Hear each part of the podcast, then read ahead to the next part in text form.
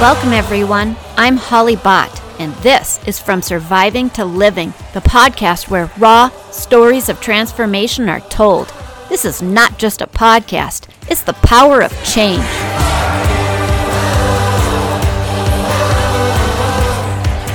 God is interested in you.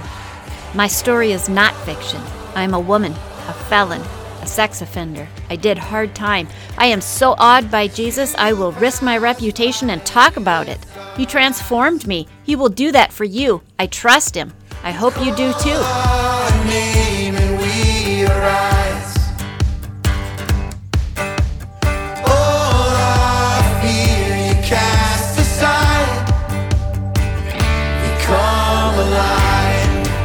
Are you hurting? Are you sick of just surviving? I was too. How does one really, truly live? God causes transformation. It is possible for everyone, thank God. I never saw it coming. Let me tell you how it happens. Get ready for your adventure of faith and life beyond bars. This is From Surviving to Living.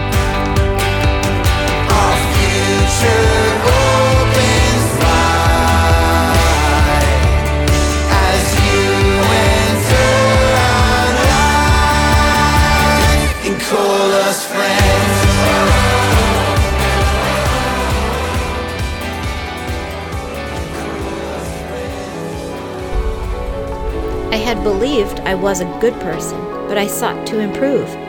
Can you relate? I struggled with serious depression, making stability and holding a job challenging. I felt the weight of other people's expectations. In prison, I tried adjusting to a new normal. But I would learn entering prison wasn't rock bottom. Life can get even worse. What does life look like before transformation? And how can change happen for you? This is orientation, change, shock and awe, and suicide watch.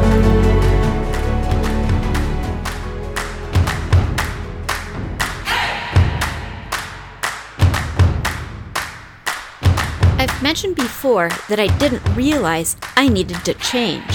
What do I mean? I believed myself to be a good person, or at least a person who understood what good is, even if I couldn't do it consistently. If I could tell you what right is, doesn't that make me right? Do you think of yourself as a good person? If you know what's right, then are you right, even if you don't do the right thing? I had always been interested, though, in improving myself in my life. I didn't need to change my beliefs.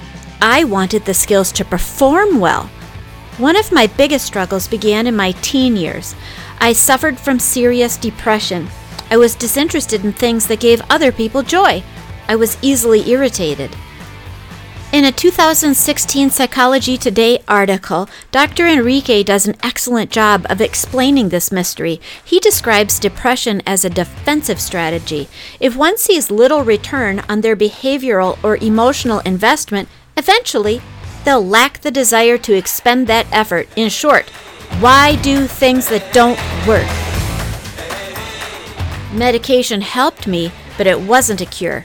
I agonized about my failure to do things I saw people do every day.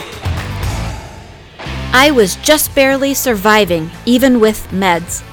Eventually, I was prescribed extremely high doses of antipsychotics, antidepressants, and mood stabilizers.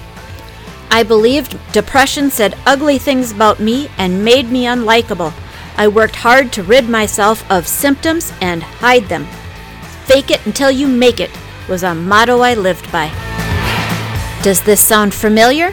You are not alone, and there is hope. My second day in prison, I was placed in an orientation class, and we were called R and O's. One purpose of the class is to teach the rules and consequences of breaking the rules. Consequences like LOPs, loss of privileges, DLOPs, even worse, SAG time, and UI, which is unemployment. I had just become a guest of Acronym City. Every inmate wears an OID badge. OID numbers are assigned the first time one is ever incarcerated, and it never changes, even if you leave prison and come back for another crime. OID numbers tell a story. They tell you who's new, who's not, and who's back. A few days after we started orientation, a new R&O arrived named Ashley. Curiously, her OID was lower than mine, telling me she had been at prison longer than me, maybe a week or so. Ashley looked to be about 20, with long light brown hair and sticks for arms and legs. Her skin was an olive color, nearly matching her hair. Most notably, she resembled my youngest son, Tim. It comforted me. I wondered why she was just now arriving at orientation. Class lasted all day and ended at 3 p.m. Our evenings and weekends were our own. In our free time, I longed to vanish to my room or call my children. I would make my get- getaway from the day room, and behind me, women would slap themselves into chairs and wonder what to do with the rest of their day. I often heard Ashley calling, Does anyone want to play a game? The usual answer was, No! Ashley's outstretched, pleading arms would droop, and then, hugging herself, Ashley's expression would change to a sorry and lonely one. This too reminded me of my youngest son, Tim. He often begged his older brothers to play with him. I couldn't take it. It was too pitiful. I wanted to hide in my room, overwhelmed, but this was too much. After our third day of class, I remained in the day room to socialize, and Ashley once again hopefully asked if anyone would like to play a game. She looked at each of us in turn, waiting. Slowly, her optimism faded from excitement to disappointment. I really didn't feel like playing a game. As she looked at each one of us, she read the answer in our averted eyes and our silence. Her face began to fall. I took a deep breath. I'll play with you. What do you want to play? Surprise widened her eyes before they crinkled. She smiled pulled her arms wide and leaned forward towards the table. That's great! I don't care what we play if it passes the time. This was the beginning of our friendship. As the days passed, she explained the mystery of her lower OID number and the late arrival at orientation. When she'd arrived at prison, she refused to speak to anyone at all for days, so she was placed on suicide watch until she would talk. I later learned this is common. The trauma of arriving at prison can show up in many ways. In class, my mind wandered. In the evenings, I called my kids. I still felt present in their lives, as if this was a temporary arrangement. I would eagerly call to assure myself they were behaving. Mom! Luke would bellyache on the phone. Timmy is pinching Vivian. Screaming and arguing could be heard in the background. Put your brother on the phone, I'd instruct. A clatter of the phone would follow, accompanied by stomping feet and the echo of Luke's muffled voice somewhere nearby. Mom wants to talk to you, Tim. Another clatter as the phone exchanged hands, and I heard Timmy say, Hi, Mom, with a hangdog note. Vivi continued to scream somewhere in the house. Tim, have you been pinching your sister? I asked. I told them both to go to their rooms for a well deserved break from each other. Then Tommy, my 10 year old, picked up the phone. His little boy voice shook with loneliness and frustration as he described problems I couldn't solve so easily problems at school, problems with friends. I felt near tears my heart heavy. Trying to soothe him, I choked out, I'm still here, Tommy. It's not like I died. In stunned silence, we both listened to the words echo. It felt like I had just died. Tommy sobbed. Later, I spoke with Vivi. I had a plan for our talk, and so did she. They were not the same. She had visited me when I was in county jail, but then I'd been released on bail. She thought those three months were my punishment. Why was I back in jail? That's what she wanted to talk about. I, on the other hand, wished to apologize for about a hundred different things. Once on the phone, I wasted no time apologizing. I started with being in prison. In her little girl turned stern lecturer voice, she scolded, Yes, Mommy, but you keep doing it. I barked out a startled laugh, and then I better explained the situation. Soothed, Vivi was happy to talk about her day and learn more about mine. I told her I was going outside with friends to play after I finished our phone call. Once again, her voice changed. Even at such an early age, she must have found this an unlikely prison activity. She challenged me, No, you're not. I insisted I was. She responded again in her best grown up threatening voice If you're going to continue to lie to me, I'm going to end this call. Once again, I burst into shocked, delighted laughter. Alone in my room later, I would revisit my past with longing. Raising five children can be chaotic and busy, challenging. From the quiet solitude of prison, however, ordinary moments from my past took on a poignancy never felt before. What I wouldn't give now for five minutes of my past life at the dinner table on an ordinary day. I ached with loss. After orientation, I was assigned a job and moved out of Broker. On Thursday morning, I heard my name called over the PA. Aho, staff desk. Aho, staff desk. Over the last two weeks, I had become familiar with that summons. Over the next eight years, I would hear it thousands and thousands of times. Climbing out of my bunk, I stepped out of my room. Before closing the door, I tapped my pants pocket and the front of my shirt. Having confirmed my keys were in my pocket and my badge was on my shirt, I shut the door and headed to the guard desk. This ritual, too, is one I would repeat thousands, no, millions of times over the next eight years. To forget either led to punishment. At the guard desk, a female guard addressed me, Miss Aho, pronouncing my name wrong. The male guard sitting next to her must have known. He erupted into smiles when she said it. Then he turned to me and said, Miss Aho. I believe she just called you an a-hole. Turning, he paused to watch the other guard's reaction. She was flushing a deep red. Reeling back, she struggled to compose herself. The other guard snickered. I waited, uncertain. Finally able to speak, she declared, I've now forgotten why I called you here. Go to your room until I can recall. The other guard roared with laughter. Soon, I was summoned again. I was being moved to Tubman. I wedged my meager belongings into two gray bins I carefully signed out of broker. Every building at Shakopee has a sign in book. Like the badge and keys ritual, signing in and out of these books at every building is mandatory and punishable if not done. Depositing my bins on a wheeled cart, I rolled it down the walkway and across the property to Tubman. Yanking my card up to the staff desk at Tubman, a white haired guard rose to meet me. His name badge read, Officer Lick. In a gruff voice, he grilled, Ever been to SEG? Prison SEG is a special housing unit separate from the rest of the population. Most inmates go there for discipline. Startled, I peered up in surprise.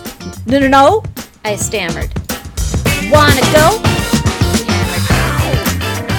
Shocked again, I flung back another, no, no, no! Uncertain. Satisfied, Mr. Lick turned to my paperwork and slid me new keys. In the months and years ahead, I would come to appreciate Officer Lick, but just then, I saw him as the enemy. I was surprised when I opened the door to my new room and found Sarah, my friend from my R&O class. I noticed Sarah's OID tag was a bright, cheerful shade of red. Hey! I remarked, suddenly jealous. Her flare of color was a bright spot in our gray world. How'd you get that? I demanded. She smiled ruefully, understanding my need for girlish sparkle. I forgot to sign in, she told me. Sergeant Lobbs gave me an LOP. She explained her red tag signified the change in status. Well, I determined then to never, ever, ever get in trouble for the slightest thing. Happily gabbing like old friends, we fell to talking half the night. Monday after lunch, I headed to work. I hated it. My job was packaging mylar balloons, and it reminded me of my family, keeping my grief raw and constant. The balloons were for holidays and birthdays or sported kids' movie characters. I'd fold the balloons and cry I was overwhelmed and missed days.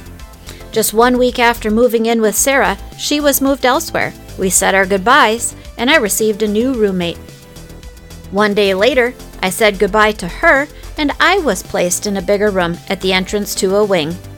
A few days later, I was delighted when Ashley became our newest roommate.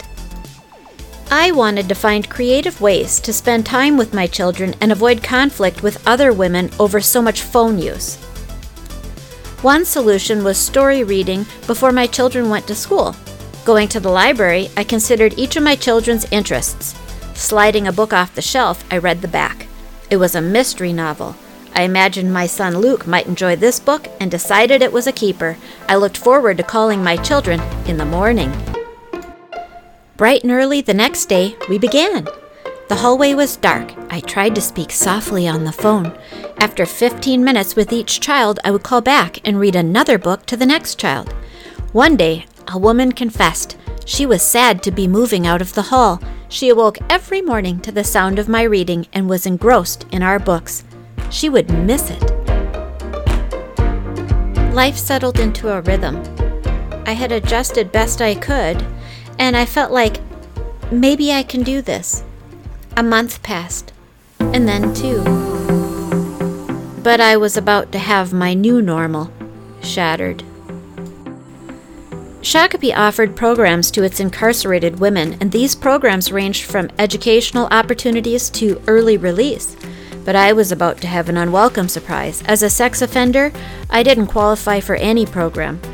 Also, I couldn't have contact visits with my own children at first.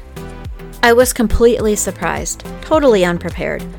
For some reason, my caseworker was surprised that I was surprised.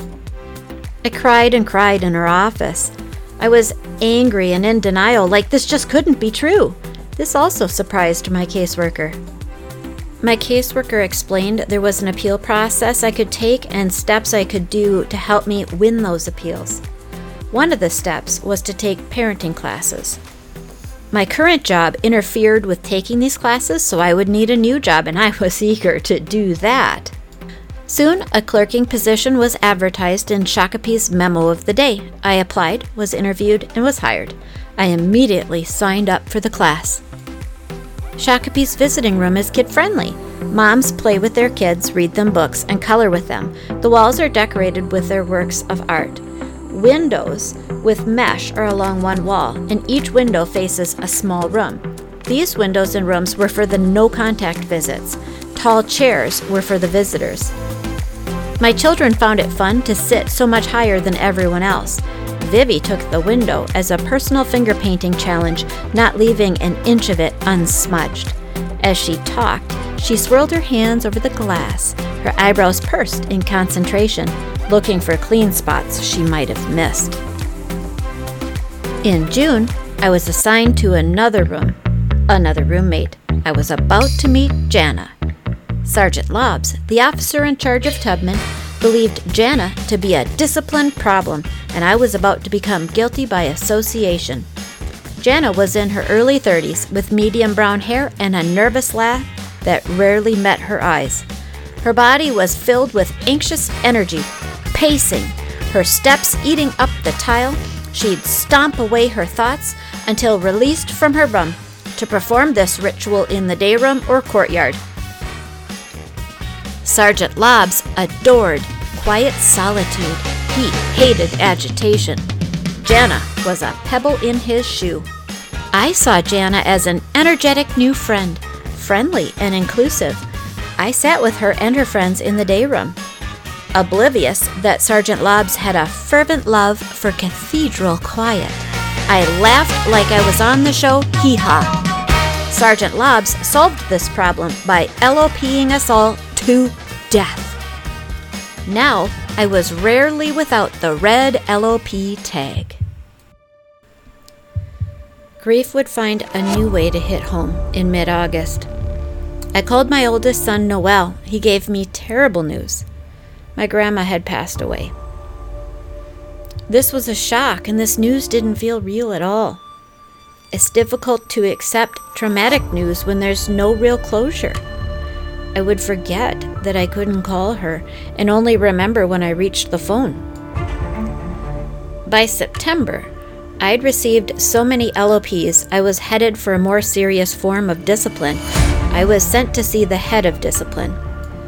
How do you wish to explain all of these LOPs? she demanded. I don't deserve half of them, I said. Sergeant Lobbs hates my roommate. The discipline lady didn't seem to care. Why don't you go to your room sooner? Why are you in the day room until the last minute? she asked. Stressed, I burst into tears. I accused, You're mean! This place is mean! I've been grounded for months. My grandma died. I don't understand it. You're not helpful at all.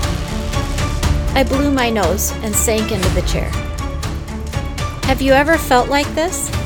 Have you ever felt like you were treated unfairly? How did you respond? How did it feel? Looking panicked, the disciplined lady braced her hands on the desk and asked me, Would you like me to call the chaplain? No, I cried. I collected myself and left her office. I didn't know it, but life was going to get worse. In October, my husband took our four younger children and moved out of Minnesota, 3,000 miles away, to Washington State.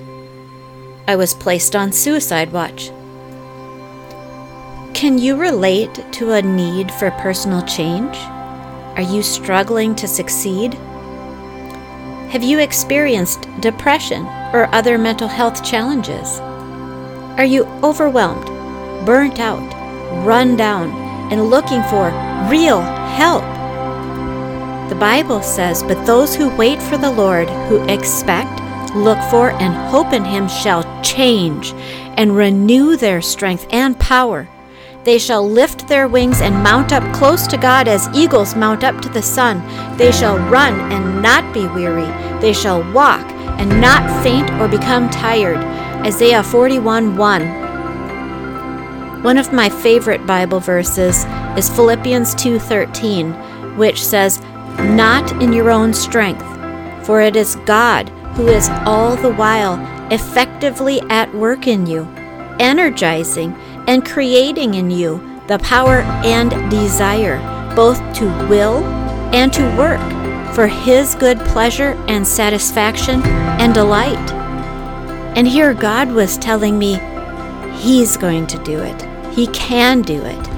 He has all of that. He has that for you today. The Bible says, Keep on asking, and it will be given to you. Keep on seeking, and you will find.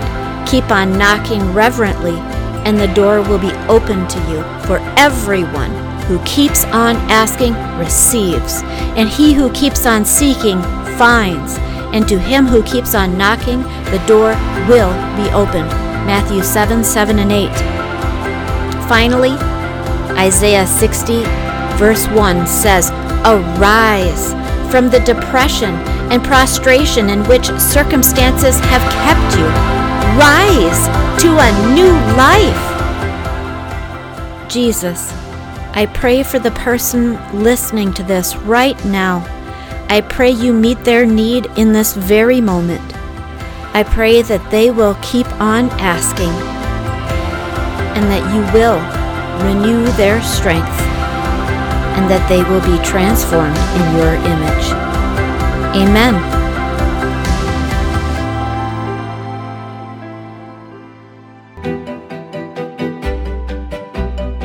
Look for more episodes that inspire at hollybot.me. Until next time, remember, your story is never over. God's grace is always waiting to rewrite it. This is from surviving to living.